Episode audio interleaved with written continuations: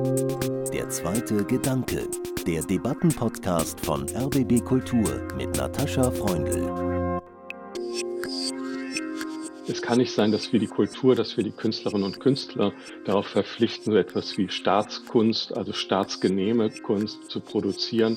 Dann sind wir, um es polemisch zu sagen, sehr schnell wieder in Verhältnissen, wie wir sie beispielsweise aus der DDR kennen. Die Stimmen müssen auf die Bühnen kommen, aber natürlich setzt ein Gespräch voraus, dass ich mir nicht wechselseitig die Existenz abspreche. Zwischen Gruppierungen, die sich wechselseitig die Existenz absprechen, hat ein Gespräch ehrlicherweise keinen Sinn.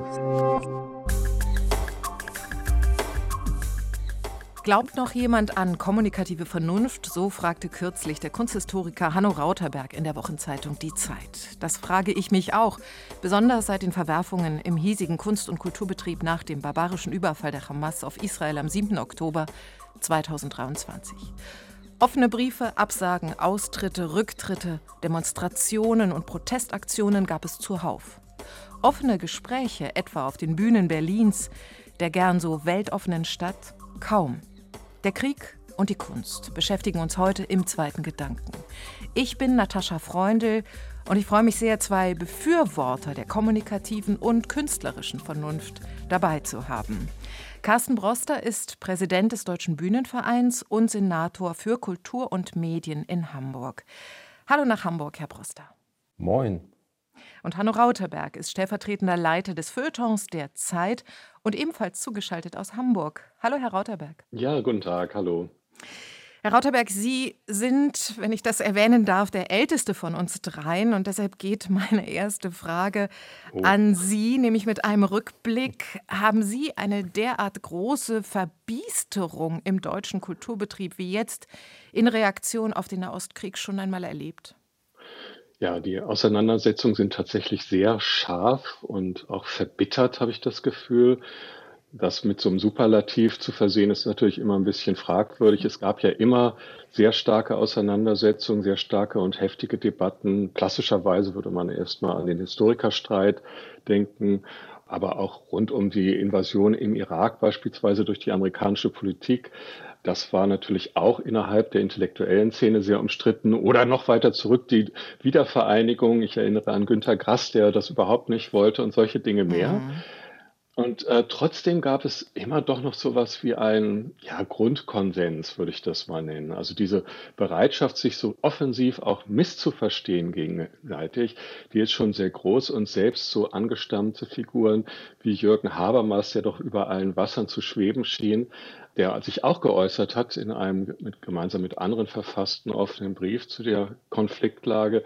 Selbst der wird für, finde ich, relativ unverdächtige Äußerungen scharf an die Wand gestellt. Dann im, nicht nur in den Social Media, sondern auch im Guardian musste er sich dann anhören, dass er offensichtlich auch gegen das palästinensische Volk sei, nur weil er davor gewarnt hatte das Vorgehen Israel jetzt als eine Form von Genozid an den Palästinensern zu bezeichnen. Also man sieht schon, die Nerven liegen wirklich sehr blank im Moment. Es wird mit harten Bandagen gekämpft. Sie haben es gerade beschrieben mit, da wird jemand an die Wand gestellt. Begriffe wie Genozid, Apartheid äh, sind im Raum. Und äh, ich würde auch sagen, dass der Begriff große Verbitterung es vielleicht sogar besser trifft als die große Verbiesterung. Äh, das ist der Titel Ihres Zeitartikels. Herr Broster, wie würden Sie denn die Reaktionen im Kulturbetrieb auf den Nahostkrieg beschreiben?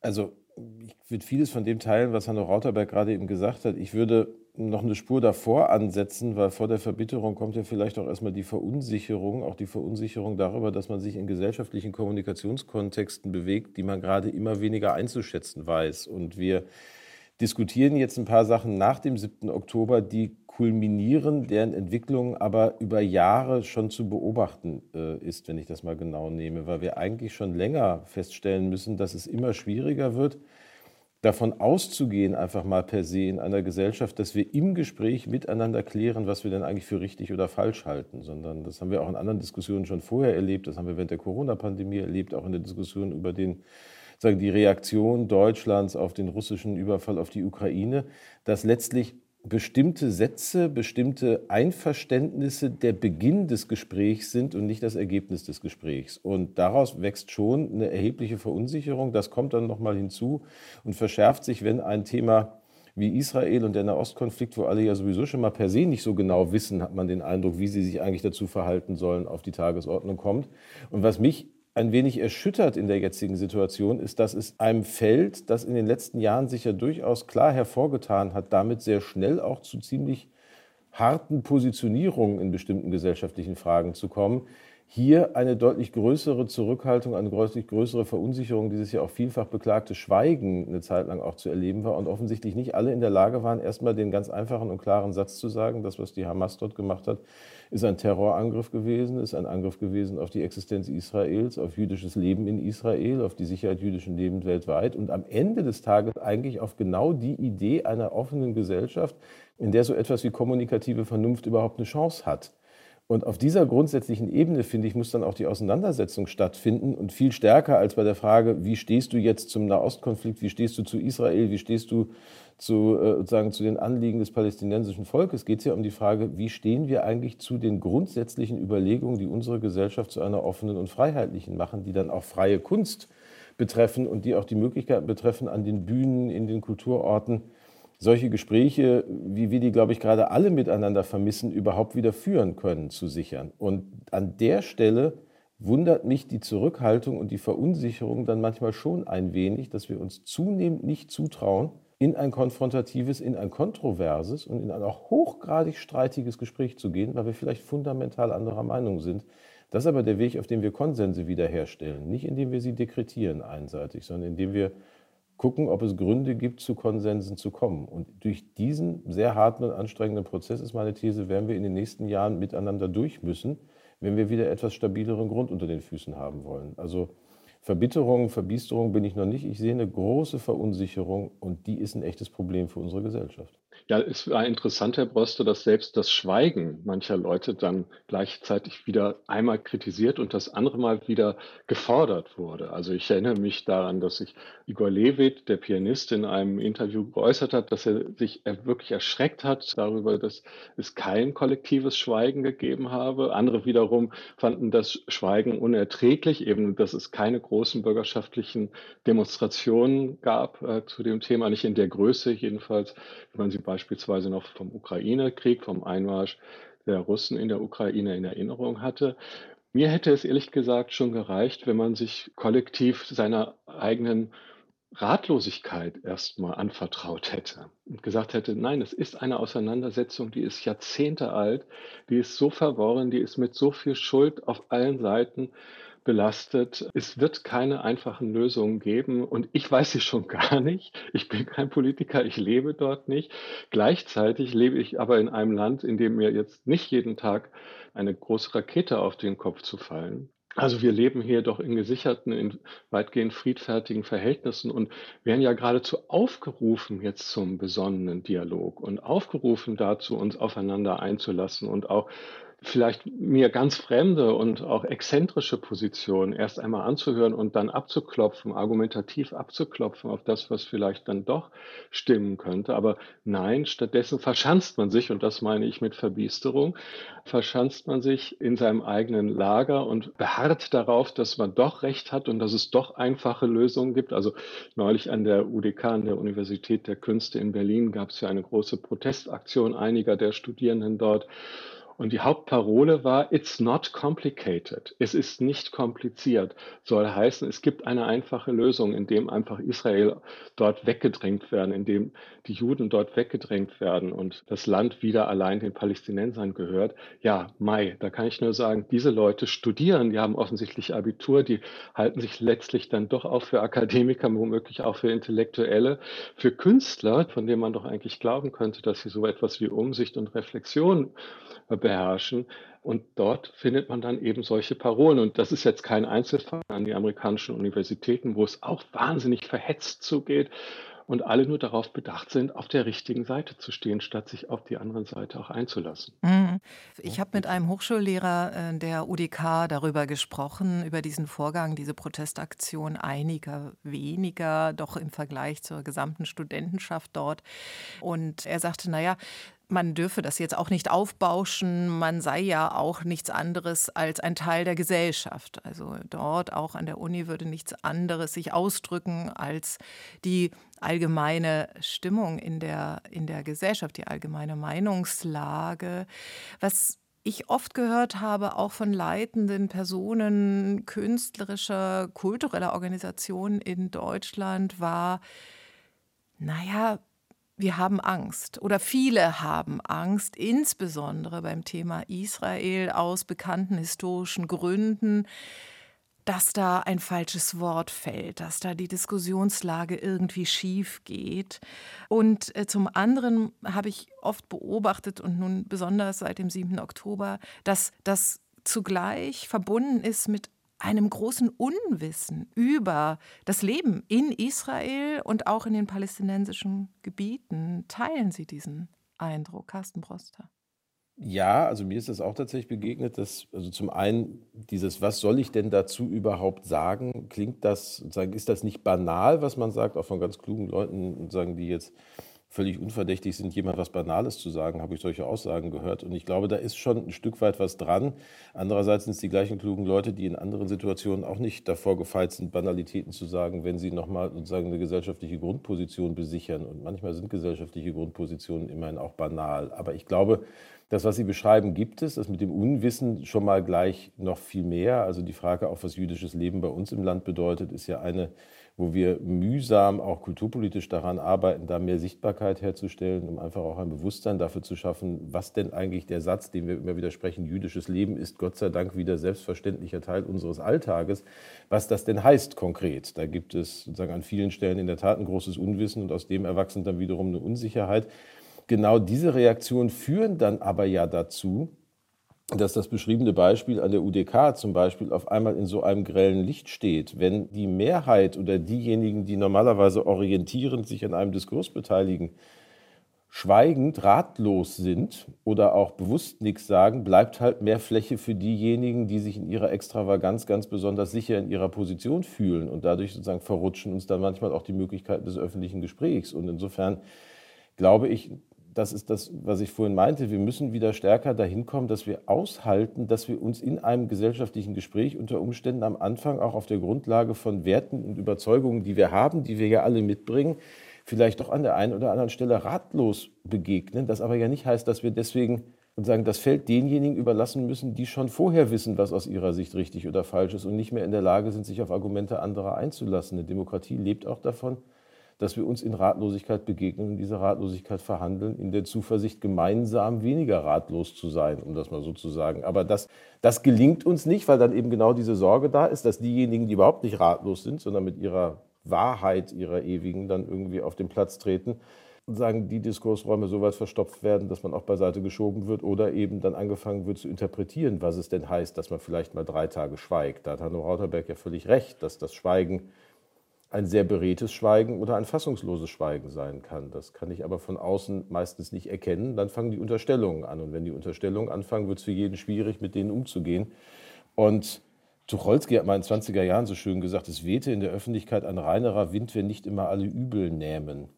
Und äh, der Satz kommt mir sozusagen momentan häufig in den Kopf, weil dieses Übelnehmen können wir richtig, richtig gut. Wir unterstellen mhm. momentan alle einander immer erstmal das Schlimmste.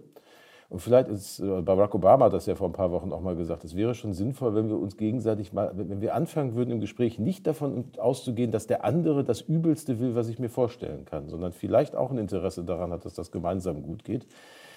Das wird schwerer und es wird von Tag zu Tag schwerer, indem wir feststellen, dass jeder erstmal alles einfach öffentlich äußern kann, was eine große Errungenschaft ist, aber eine, für die wir noch nicht die gesellschaftliche Reife haben, mit ihr umzugehen.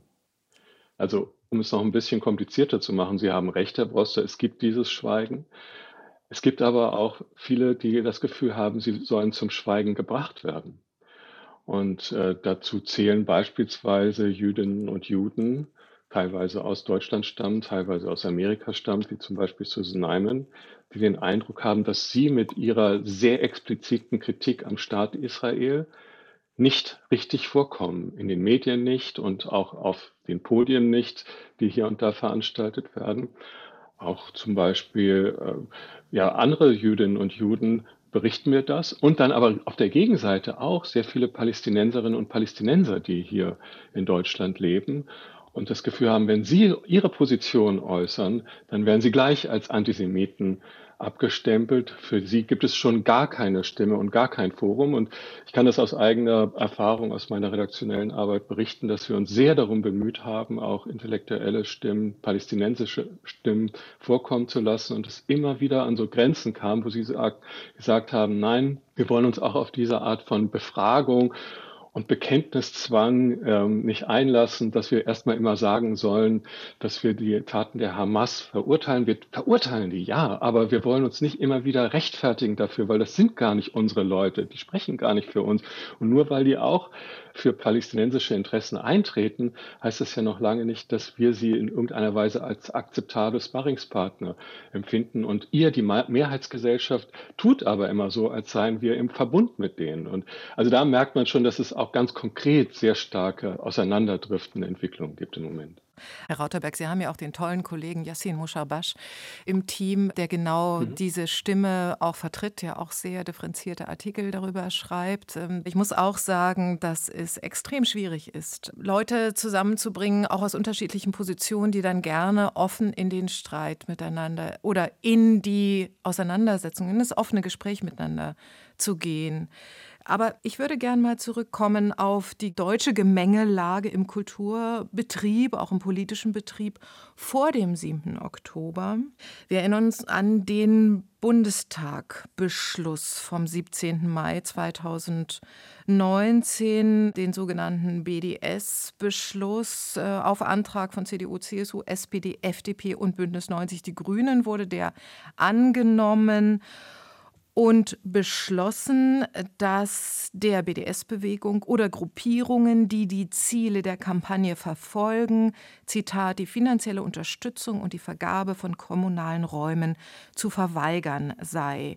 BDS steht für Boykott, Divestment und Sanctions und bezieht sich auf den Boykott israelischer Waren, Wissenschaftler oder auch Künstler und ist eine lockere Initiative, keine feste Gruppierung. Viele Verwerfungen, die wir auch heute erleben, aber schon vor dem 7. Oktober erlebt haben, hängen ganz eng mit diesem Bundestagsbeschluss zusammen. Herr Rauterberg, war das ein richtiger Beschluss? Nein, es war ein falscher Beschluss. Ich glaube, der Staat muss sich von solchen Vorgaben freihalten. Der Staat muss darauf vertrauen, auch der Bundestag muss darauf vertrauen, dass die Staatsanwaltschaften ordentlich arbeiten und das juristische System alles bekämpfen wird und alles niederhalten wird, was tatsächlich die Verfassung bedroht. Und alles andere, was die Staatsräson angeht, muss sich über andere Foren abspielen und muss andere Formen von Bekundungsmöglichkeiten finden. Es kann nicht sein, dass wir die Kultur, dass wir die Künstlerinnen und Künstler darauf verpflichten, so etwas wie Staatskunst, also staatsgenehme Kunst zu produzieren. Dann sind wir, um es polemisch zu sagen, sehr schnell wieder in Verhältnissen, wie wir sie beispielsweise aus der DDR kennen es kann nicht sein, dass Künstler und Künstlerinnen auf diese Art von Repräsentationspflicht festgelegt werden.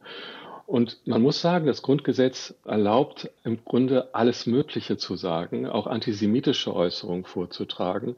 Das ist bitter, glaube ich, in vielerlei Hinsicht sehr schwer zu ertragen. Aber wie gesagt, es geht auch darum, solche Positionen zu ertragen und auch anzuhören, dass beispielsweise sehr viele Künstlerinnen und Künstler aus dem sogenannten globalen Süden, die ja, in großer Zahl beispielsweise auf der Documenta im letzten Jahr in Kassel eingeladen waren, dass diese Künstlerinnen und Künstler ganz andere Perspektiven haben, beispielsweise auch auf das, was uns unantastbar erscheint, die Frage nach der Singularität des Holocaust beispielsweise und da muss man dann eben auch anfangen nachzudenken und zu argumentieren und zu gucken, worin bestehen denn eigentlich die Unterschiede, wenn wir über Genozide sprechen weltweit.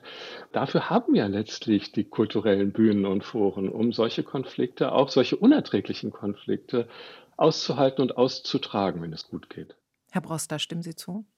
Ja, ich stimme zu. Also ich glaube, es kommt was hinzu. Also wenn wir darüber sprechen, dass es immer schwieriger wird, im öffentlichen Diskurs noch sowas wie Orientierung zu sortieren, dann kommt so eine Situation, in der Politik sich vermeintlich verpflichtet fühlt, dafür zu sorgen, dass es solche Orientierung gibt. Und ich vermute mal, dass das der Hintergrund auch äh, im Denken derjenigen war, die einen solchen Beschluss herbeigeführt haben, weil sie gesagt haben, das muss dann jetzt mal normieren. Aber es ist ja durchaus auch bis vor Gerichte schon gegangen bei vergleichbaren Regelungen, die relativ deutlich gesagt haben, das gibt die Verfassungsordnung gar nicht her. Und tatsächlich als jemand, der aus der Politik selber kommt, ich möchte mein Parlament so ernst nehmen, dass es Dinge beschließt, die auch eine Gültigkeit haben und nicht nur eine Meinungsäußerung mhm. sind, um das mal ganz hart zu sagen. Und das ist eine Meinungsäußerung. Und ich sehe mit ein bisschen Sorge vergleichbare Beschlüsse, die in der letzten Woche auch in der Kultusministerkonferenz und von den Wissenschaftsministerinnen und Ministern getroffen werden, wo dann Hochschulen oder andere ermuntert werden, etwas zu tun. Ich glaube, das ist eine ganz schwierige Haltung des Staates, wenn wir sagen, Institutionen unserer Gesellschaft dazu ermuntern, bestimmte Dinge zu tun, von denen wir glauben, dass sie einer Raison oder einem Comment entsprechen. Einer freien Gesellschaft ist das auf jeden Fall nicht zuträglich. Hinzu kommt, dass, und das war ja dann auch sozusagen einer der Hauptstränge der Kritik, sich ja alle einig sind, dass wir sagen, keine antisemitische Kunst auf den Bühnen haben wollen. Ich glaube, dass, also ich habe keine ernstzunehmende Stimme im gesellschaftlichen, diesem kulturellen Diskurs des Landes erwischt, die gesagt hat, doch, ich will aber das Recht haben, das zu tun. Es ging um die Frage, wo setze ich denn an, um zu bewerten, welchen Charakter welches Werk oder welche Aufführung hat? Und der Bundestagsbeschluss setzt beim Künstler an oder bei der künstlerischen Gruppe und führt dazu, dass er im Kern sagt, Überprüft bitte mal, ob eine Person, die ihr einladet, in den letzten Jahren oder Jahrzehnten irgendwann mal den BDS unterstützt hat. Und das ist ehrlicherweise eine Überschreitung der Möglichkeiten sagen, dessen, was geht. Was wir eigentlich uns immer angucken wollen, ist ja, welchen Charakter hat das Werk? Wenn ich mir ansehe, was Künstlerinnen und Künstler so alles politisch oder gesellschaftspolitisch unterstützt haben, dann ist da, glaube ich, bei Individuen eine ganze Menge Unsinn immer wieder mal dabei. Ist aber kein Ausschlusskriterium, auf eine Bühne zu treten und Kunst zu produzieren. Wir beurteilen das Werk. Und die Verantwortung naja, der Institution ist auch das Werk. Ja, aber nicht, nicht so einfach. Aber es ist zumindest schon mal ein halbwegs wesentlicher Hinweis, äh, sagen, nicht zu sagen, mach mal einen Background-Check der Gesinnung desjenigen, den du einlädst. Ich glaube, da, das war mal ein Konsens, dass wir das nicht tun, weil dann hätten wir viele andere in den letzten Absolut. Jahrzehnten auch nicht auf Bühnen gelassen. Nein, aber es wird tatsächlich schwerer zwischen Werk und den Künstlerinnen und Künstlern und ihren politischen Äußerungen zu unterscheiden, in dem Maße, in dem sich diese Künstlerinnen und Künstler als Sozialingenieure verstehen, um es mal so zu nennen. Also auch das ließ sich auf der letzten Dokumenta ja sehr gut beobachten, wo es gar nicht mehr darum ging, Werke auszustellen im klassischen Sinne, sondern eher ein Festival abzuhalten und die ästhetischen Fragen ganz in den Hintergrund gerückt waren. Also der Hauptslogan war ja Don't make art, make friends, also Freunde suchen, so Freundschaften eingehen. Das war das Ziel der ganzen Unternehmung. Und in dem Moment wird es natürlich dann auch sehr schwierig, sowas zu kritisieren, aus welchen Motiven auch immer. Denn wenn ich einen Künstler für sein Werk kritisiere und sage, da sehe ich aber antisemitische Tendenzen in deinem Werk, ohne dass ich dir, lieber Künstler, unterstelle, dass du das vielleicht gewollt hast oder dass du tatsächlich selber ein Antisemit bist, wenn ich diese Trennung vornehme, ist ja alles in Ordnung. Aber wenn ich das nicht mehr kann, dann ist jede Kritik an dem Werk auch eine Kritik an der Person. Und da, deshalb haben auch, glaube ich, unter anderem sehr viele der kritisierten Künstlerinnen und Künstler auf der Documenta extrem empfindlich reagiert und verstockt reagiert und haben sich dann zu jedem Dialog verweigert. Und auch da vielleicht liegt tatsächlich ein Problem, wenn wir jetzt über die Frage, wie reden wir eigentlich in unserer Gesellschaft miteinander sprechen, dass diese Deckungsgleichheit zwischen dem, was ich äußere und dem, was ich mich ausmacht als Person, dass diese Deckungsgleichheit eine kontroverse Auseinandersetzung nicht gerade begünstigt. Da haben Sie völlig recht. Ich glaube, an der Kante fängt aber, da fing bei der Dokumenta das Problem tatsächlich dann auch so richtig an, weil was ja auch nicht geht, um das mal so zu sagen, ist, eigentlich eine diskursive Äußerung zu machen, dann aber, wenn es eine Kritik an der diskursiven Äußerung gibt, zu sagen, nee, das sei jetzt aber eine ästhetische Positionierung, die sei von der Kunstfreiheit gedeckt und man kann sich dem Diskurs verweigern. Also ich glaube, der Kernfehler in der Dokumenta und da, wo es so richtig anfing, ins Rutschen zu geraten, war der Moment, in dem man tatsächlich zwar diskursiv gearbeitet hat, als die diskursive Antwort kam, man aber meinte, sich unter Hinweis auf die Kunstfreiheit dem Diskurs entziehen zu können. Dann hätte man auch sagen müssen, das ist jetzt, wir arbeiten diskursiv, wir arbeiten in einem Raum, in dem es um Meinungen und um Haltungen, um das Aushandeln von Haltungen geht und nicht um ästhetische Positionierung, mit denen ich eine Gesellschaft alleine lassen kann. Da muss man sich dann schon ein Stück weit auch selber klären in der Position als Künstler in einer gesellschaftlichen Debatte. Das ist ein Stück unterblieben und das wäre auch meine Kritik an denjenigen, die Dokumente veranstaltet haben und auch künstlerisch verantwortet haben, dass sie ihre eigene Positionierung in diesen gesellschaftlichen Debatten, in die sie ja offensichtlich rein wollten, in dem Moment, in dem es zu heiß wurde, dann auch gerne versucht haben, wieder vom Tisch zu nehmen. Und da muss man sich dann schon entscheiden, was man will. Hm. Diskursiver Rückzug, äh, Herr Broster, kann man aber auch beobachten bei der Initiative Weltoffenheit 5.3 GG, Grundgesetz. Die war ja eine Reaktion des deutschen Kulturbetriebs auf den Bundestagsbeschluss in Sachen BDS. Unterzeichnet haben 20 Kultur- und Wissenschaftseinrichtungen, darunter viele Theater, aber auch der DAAD, das Goethe-Institut oder das Wissenschaftskolleg Berlin. Der Artikel, auf den sich diese Initiative bezog, ähm, der lautet Kunst und Wissenschaft, Forschung und Lehre sind frei.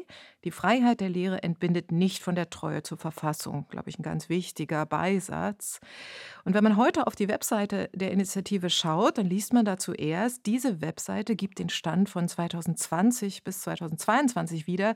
Die Initiative Weltoffenheit ist seit Juli 2022 nicht mehr an die Öffentlichkeit getreten kann man doch auch von diskursivem Rückzug sprechen, oder, Herr Broster? Also da müssten Sie jetzt diejenigen fragen, die in der Initiative sagen, intensiv zusammenarbeiten und vermutlich auch dieses Statement beraten, diskutiert und dann veröffentlicht haben. Ich habe die immer so wahrgenommen, die Initiative, und habe sie deshalb am Anfang ja auch unterstützt, dass man sagen wollte, wir wollen mal drüber reden, wie ihr eigentlich diesen Bundestagsbeschluss meint. Und sozusagen uns eint das gemeinsame Anliegen, das steht ja auch in der Erklärung äh, der Weltoffenheit drin, gegen den Antisemitismus vorzugehen. Wir glauben nur, dass die Instrumente und die Mittel, die der Bundestag vorschlägt, nicht die richtigen sind. Und lasst uns darüber bitte in einen Austausch kommen. Was ich von vielen, die sehr aktiv dann mitgearbeitet haben, am Anfang gehört habe, ist, dass es offensichtlich nicht gelungen ist, diesen Austausch tatsächlich zu führen, sondern dass man auch da wieder sehr frühzeitig in einen sehr profundes Missverstehen wollens des Anliegens dieser Initiative eingetreten ist in der Öffentlichkeit. Und ich glaube, dass diejenigen, die diese Initiative vertreten, zu dem Ergebnis gekommen sind, aber wie gesagt, das ist jetzt eine Mutmaßung von außen, dass es über den, das Mittel eines solchen Debatteneinwurfs, und lasst uns mal drüber reden, das ist ja kein Aktionsnetzwerk gewesen, sondern das war sozusagen eine Positionierung, eine gemeinsame, man festgestellt hat, man kommt auf diesem Weg nicht mehr weiter. Viele derjenigen, die damals das gemacht haben, sind aber ja weiterhin als Personen auch in der Debatte, Sie haben Susan Nyman erwähnt und viele andere auch, die ja durchaus sich in die gesellschaftliche Debatte einbringen und die mit einiger Sorge auch darauf schauen, was der Deutsche Bundestag jetzt gegebenenfalls in einer sozusagen Überarbeitung der Resolution von 2019 vorbereitet, weil natürlich es nochmal dabei bleibt, wenn ein Konsens einer Gesellschaft beschädigt ist, dann besichere ich den nicht, indem ich staatliche Vorgaben mache, seien sie noch so unverbindlich, sondern indem ich mich als Person, auch als politische Person, in eine öffentliche Debatte begebe. Und das würde ich mir wünschen, dass wir diese öffentliche Debatte führen. Die ist aber nicht geführt worden nach der Intervention von Weltoffenheit, sondern man hat bestimmte Dinge in bestimmtes Licht gerückt. Und da haben wahrscheinlich der eine oder andere auch gesagt, darauf habe ich jetzt auch keine Lust mehr, und sagen ebenfalls in eine Rechtfertigungsposition permanent zu kommen. Die Debatte muss aber noch geführt werden, weil eine mhm. Staatsräson ist eine Selbstbindung des Staates, aber nicht zwingend eine Bindung jedes einzelnen Gliedes einer Gesellschaft.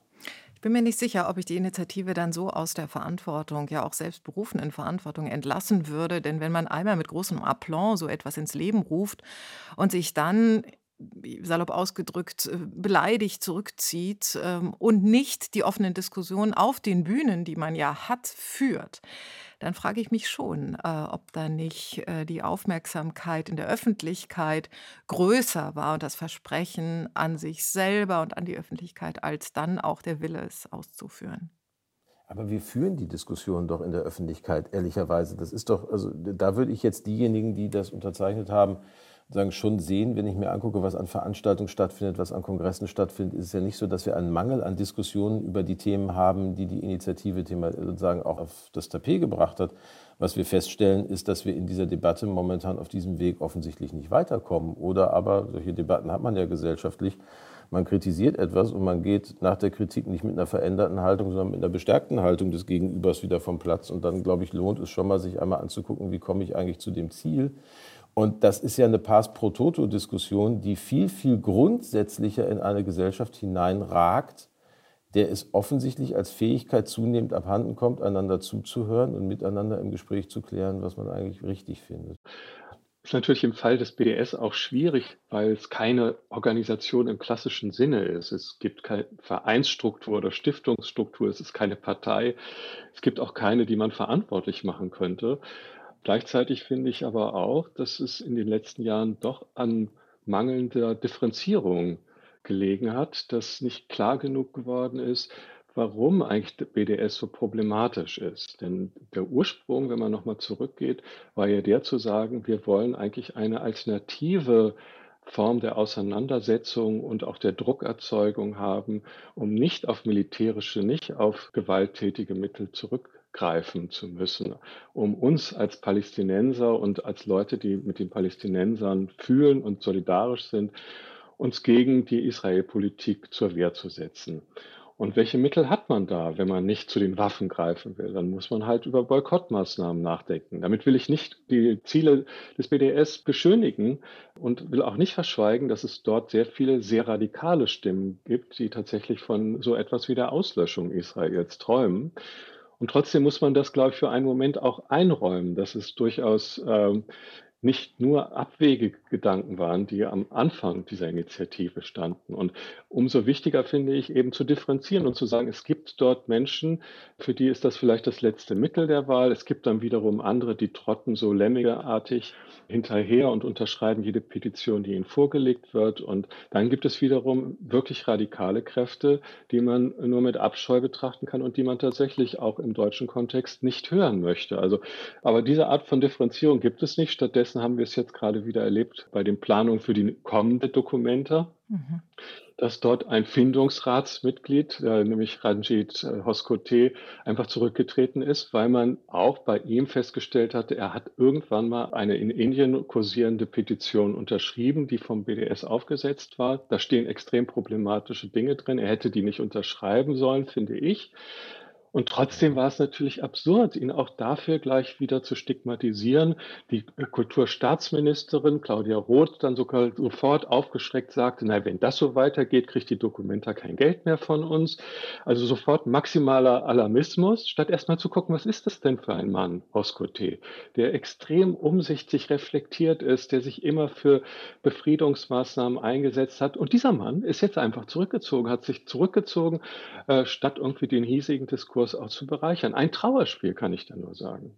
Und werden dadurch nicht auch Diskussionen über den Begriff der sogenannten Befreiung Palästinas, wenn die nicht auch vorzeitig beendet? Denn viele dieser BDS-Beschlüsse, offenen Briefe beziehen sich auf die Befreiung Palästinas, die man dann eben unterstützt oder auch nicht. Aber da mal ins Detail zu gehen, mal zu gucken, was heißt das denn? Wie meint ihr das denn? Meint ihr das in dem Sinne, dass Israel sich bitte auflösen soll und äh, die Juden in alle Welt sich verteilen sollen und bitte nicht im ehemaligen Mandatsgebiet Palästina leben dürfen und ihren eigenen Staat haben dürfen? Meint ihr das so? Und dann äh, müsste man an der Stelle schauen, wie man damit umgeht. Wie schätzen Sie das ein, Herr Broster?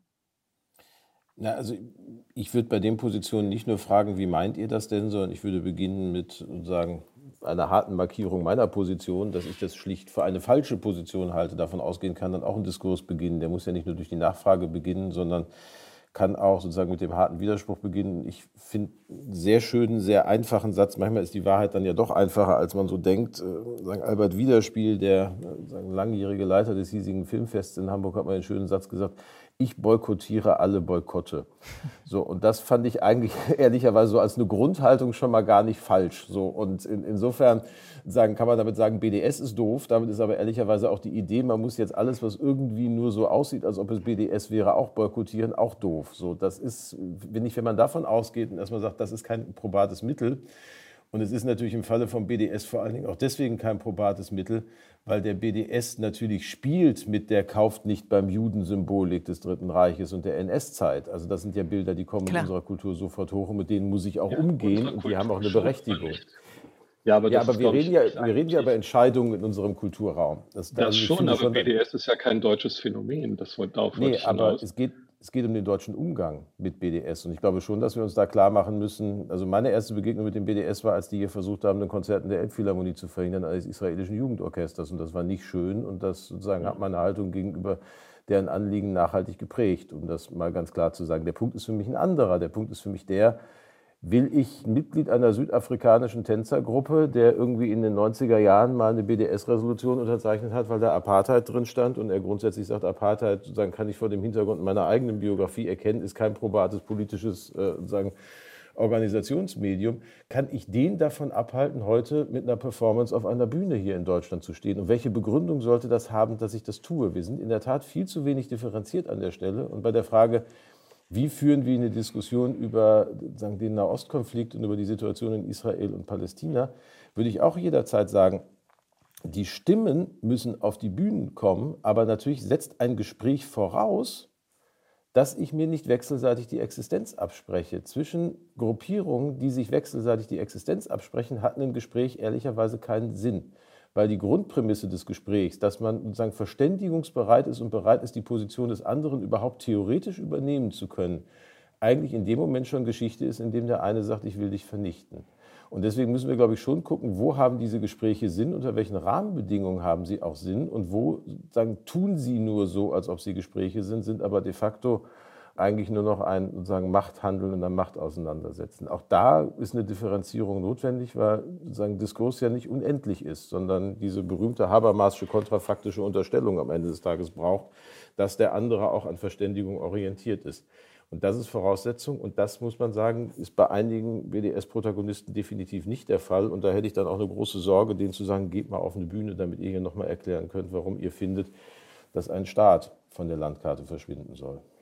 Hamburgs Kultursenator Carsten Broster und der Zeitredakteur Hanno Rauterberg heute im Gespräch in der zweite Gedanke über Krieg und Kunst.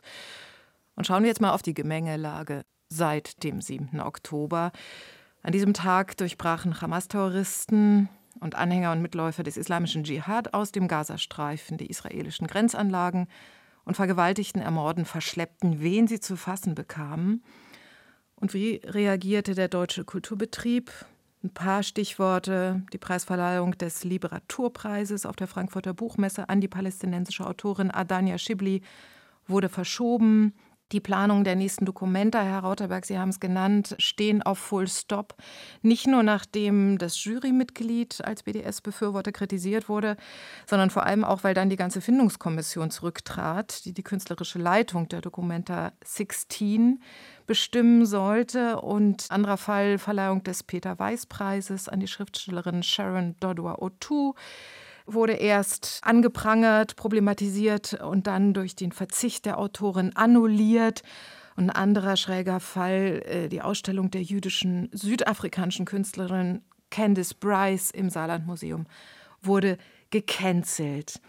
Die jetzt schon mehrfach erwähnte Susan Nyman, äh, die fühlt sich nicht erst, aber besonders seit dem 7. Oktober an äh, die McCarthy-Ära in den USA erinnert, an die, ja, muss man ja sagen, Hetze gegenüber allen, die auch nur ungefähr in einen Kommunismusverdacht geraten konnten. Ich finde diesen Vergleich extrem scharf. Und ich muss sagen, dass Susan Nyman das ja sehr öffentlich an allen Ecken und Enden behaupten darf und gleichzeitig sagt, man dürfe in Deutschland nicht alles sagen. Ist das nicht eine schräge Argumentation, Herr Rauterberg? Ja, dasselbe könnte man auch für Deborah Feldman festhalten, die auch in allen Talkshows, äh, die es so gibt in der Republik, eingeladen war. Ich übertreibe.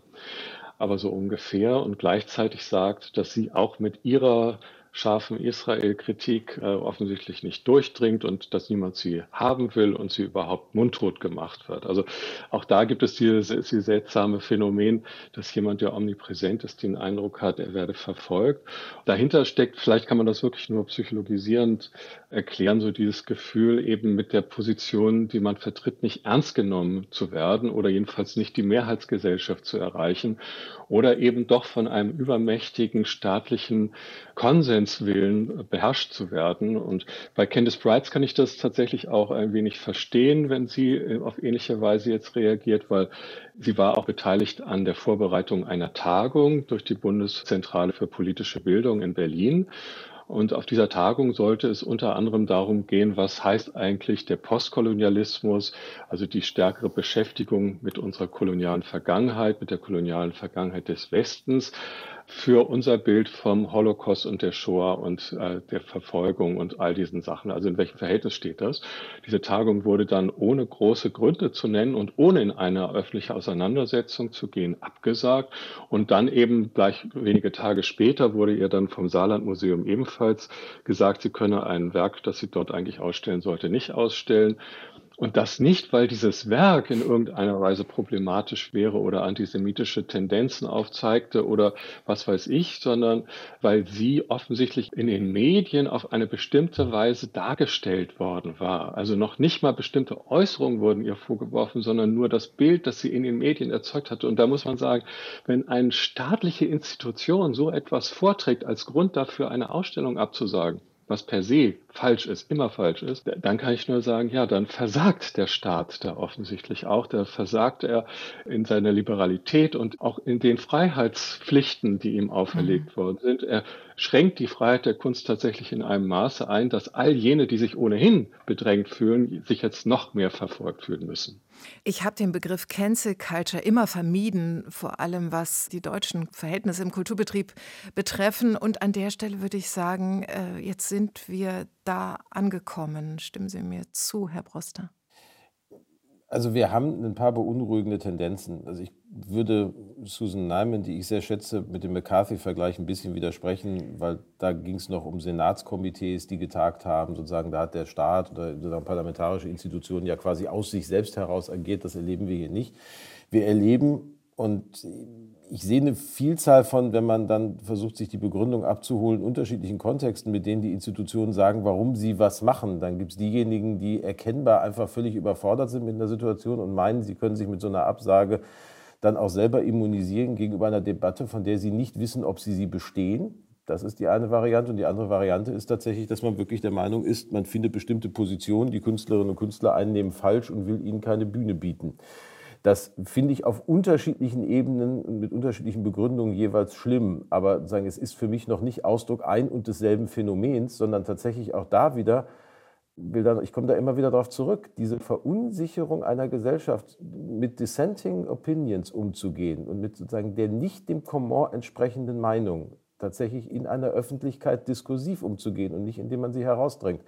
Das ist das Problem. Und die Schwierigkeit ist schon die, und da rutschen wir ein bisschen hinein und davon müssen wir uns ein bisschen in Acht nehmen, dass wir meinen, aus staatlichen Institutionen heraus Orientierungslosigkeiten, die in Gesellschaft feststellbar sind, dadurch zu kompensieren, dass wir jetzt vermeintlich als Staat vorgeben wollen, wo lang äh, es zu gehen hat und was die richtige und was die falsche Linie ist. Das können wir maximal als ein Deutungsangebot in einer Gesellschaft machen und uns dann auch da wieder in den Diskurs begeben, aber nicht durch rigide Entscheidungen über Zugänge oder Nichtzugänge, sei es von Ressourcen oder sei es von Räumen, sondern diese Räume haben wir zu schützen, um in diesen geschützten Räumen tatsächlich alles das, was in einer Gesellschaft zulässig ist, auch äh, zur Aufführung zu bringen, um dann als Gesellschaft sich damit auseinanderzusetzen. Ich finde, da findet so eine, eine merkwürdige Verschiebung momentan statt, dass wir von Kulturinstitutionen die Orientierungsleistung erwarten, mhm. die eigentlich im politischen Raum stattzufinden hat. Kulturinstitutionen müssen aber nicht äh, sagen, orientieren. Klaus Zehlein hat neulich bei der Faustpreisverleihung in seiner sagen, kurzen Intervention nur gesagt, Kunst ist die offene Wunde einer Gesellschaft. Und vielleicht müssen wir das auch mal wieder aushalten lernen, dass Kunst die offene Wunde ist oder auch die Wunden wieder aufreißt, die wir gesellschaftlich dann zu bearbeiten haben. Von der Kunst zu erwarten, dass sie Dinge heilt, die wir sozial, politisch, militärisch, ökonomisch zerstören, ist eine völlige Fehlerwartung an die Kunst. Aber offensichtlich gibt es doch da ein kolossales Missverständnis der eigenen Aufgaben, jedenfalls bei manchen dieser ja. Theater oder dieser Museen. Also, dass es nicht darum geht, für etwas einzutreten, eine Position zu markieren, letztlich das Publikum zu missionieren mit den eigenen Wertvorstellungen, sondern dass es darum geht, eben unterschiedliche Wertvorstellungen zusammenzubringen und in ein Gespräch zu bringen. Also da, da scheint mir jetzt das nicht nur um Feigheitsphänomene zu handeln oder eine Angst vor der sogenannten Kontaktschuld, sondern dahinter steht etwas anderes, nämlich offensichtlich diese Vorstellung, man müsse eben als progressive Kraft auftreten und deswegen, wie in Hamburg beispielsweise passiert, muss man dann Richard David Brecht ausladen, der Kampnagel in der Kulturfabrik auftreten sollte, nur weil gleichzeitig ein äh, jüdischer Künstler dort auch eingeladen war und man den Eindruck hatte, Richard David Brecht nach seinen umstrittenen Äußerungen zu Israel sei dann nicht mehr zumutbar. Da kann ich nur sagen, um Himmels Willen, wenn das jetzt schon in der Sphäre, ja, in der man doch eigentlich denkt, da gibt es einen intellektuellen Streit, da ist man reflektiert, da ist man doch darauf aus, äh, solche Konflikte auch in sinnvoller Weise produktiv zu machen, wenn es selbst da nicht gelingt, wie soll es denn dann in der sogenannten Gesellschaft gelingen? Also in allen möglichen anderen Kreisen, die es und Milieus, die es so gibt. Also da, das macht mich tatsächlich ratlos. Da muss ich Kampnagel ein bisschen in Schutz nehmen, weil nicht Kampnagel ausgeladen hat, sondern der, der private Veranstalter, der den Raum auf Kampnagel nur gemietet hat. Das gehört dann nochmal sozusagen der Fairness halber hinzu und die können wir zu nichts zwingen. Aber es ist richtig, da würde ich jetzt aber auch nicht von den Kulturinstitutionen sprechen, aber sagen von einigen, dass die Frage, aber auch das in einem Prozess über eine längere Zeit, was macht denn eigentlich das Politische unseres Handelns aus, sagen, häufiger in den letzten Jahren im Bekenntnis gesehen wurde oder auch in dem Positionieren oder dem du sollst dich so oder so verhalten in einer Gesellschaft und nicht in dem, was Max Frisch mal in einem klugen Vortrag über das Theater Ende der 50er Jahre schon als das Politische am Theater benannt hat, das Spielen einer Welt als veränderbare und damit sozusagen das immer wieder darauf hinweisen, dass Welt anders denkbar und spielbar ist und dass darin die politische Dimension liegt und nicht in der Festlegung auf eine bestimmte, sagen als vorab a priori gegebene richtige oder falsche Erkenntnis. Und dieses Bewusstsein für diese ästhetische Kraft des Spiels, als eine Intervention in einen sozialen Raum, mit dem der soziale Raum dann umgehen muss, ist etwas, was uns, glaube ich, wieder stärker in den Sinn kommen muss und was in beide Richtungen geht, weil auch wir als Gesellschaft in den letzten Jahren gerne die Klärung von Konflikten in den kulturellen Raum hinein abgeschoben haben und eigentlich soziale und ökonomische Auseinandersetzungen so weit kulturalisiert haben, dass wir uns gesellschaftlich nicht mehr mit ihnen auseinandersetzen müssen. Also das ist schon ein beidseitiger Prozess, wo die Institutionen teilweise auch Opfer einer größeren gesellschaftlichen Formation werden. Ob sie dann diese Rolle gerne angenommen haben oder nicht, steht nochmal auf einem anderen Blatt. Da ist, glaube ich, die Wahrheit vielfältig. Aber da wieder zu einer Rollenschärfung zu kommen, könnte, glaube ich, auch die Kraft kultureller und künstlerischer Interventionen in soziale und gesellschaftliche Diskurse schärfen. Mehr Zuversicht wagen, Herr Broster, das ist der Titel Ihres Buchs, das in diesem Jahr bei Hoffmann und Kampe erschienen ist. Wagen Sie denn im Rückblick gerade zu uns, auf unsere Diskussion, wagen Sie mehr Zuversicht hinsichtlich einer differenzierten Debatte und hinsichtlich kommunikativer Vernunft?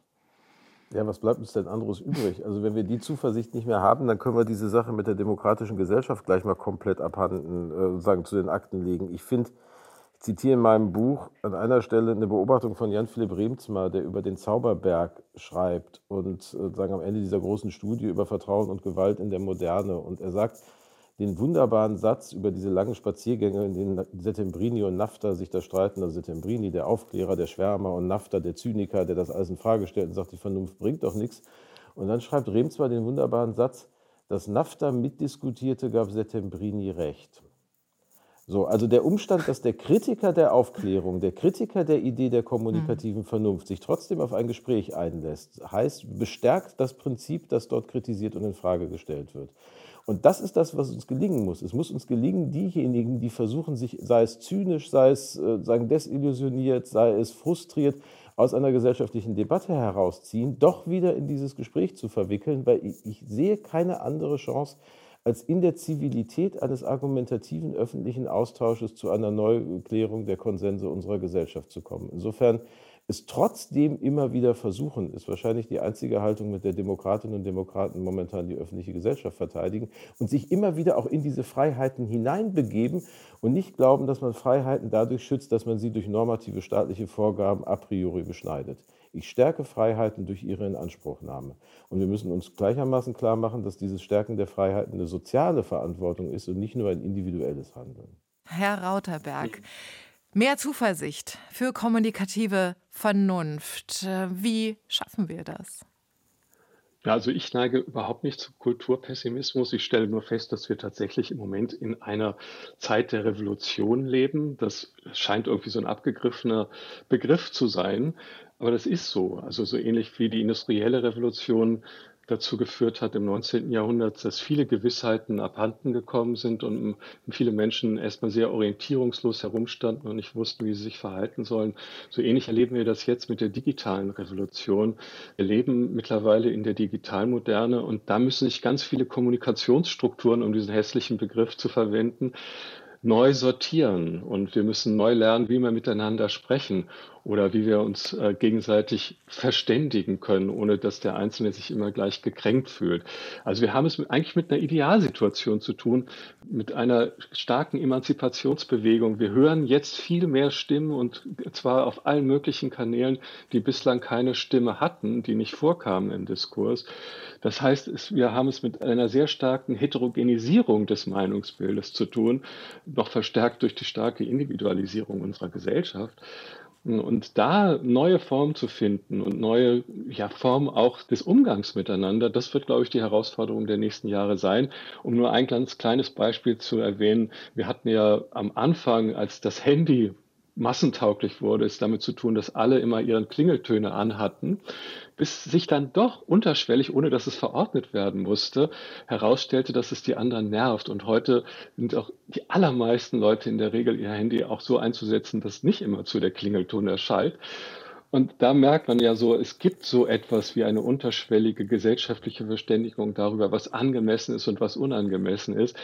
Dieses sehr kleine Beispiel, das gebe ich zu, könnte man aber hochrechnen, um auch zu sagen, es gibt da so etwas wie Lernfähigkeit. Und natürlich in Momenten der extremen Eskalation, der Gewalt, äh, der Kriege, die uns plötzlich wieder so nahe gerückt werden, gerät vieles nochmal stark durcheinander und spitzt sich nochmal stärker zu. Aber diese Art von Befriedung, auch innerer Befriedung, gesellschaftlicher Art bei uns, das finde ich wäre eine ganz wichtige Aufgabe, die auch die Foren der Kultur leisten könnten. Gerade dort sollte man sich als gesprächsfähig erweisen. Wagen wir mehr kommunikative Vernunft? Das ist ein zweiter Gedanke, den ich aus unserem Gespräch mitnehme.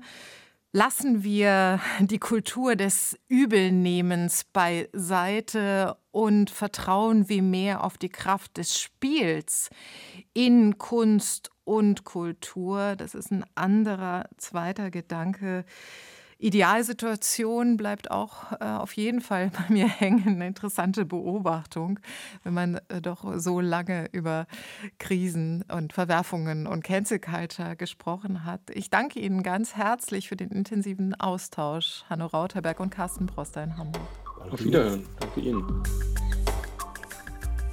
Es wehte in der Öffentlichkeit ein reinerer Wind, wenn nicht immer alle übel nähmen. Guter Satz von Kurt Tucholsky. Mich hat der Austausch mit dem Hamburger Kultursenator Carsten Broster und mit Hanno Rauterberg von der Zeit etwas beruhigt. Es gibt noch besonnene Stimmen, die nicht mit dem erhobenen Zeigefinger oder rot bemalten Händen behaupten, it's not complicated. Es ist kompliziert und die Ratlosigkeit und der Gesprächsbedarf sind groß. Das war der zweite Gedanke. Ich bin Natascha Freundl. Danke fürs Zuhören und Weiterdenken.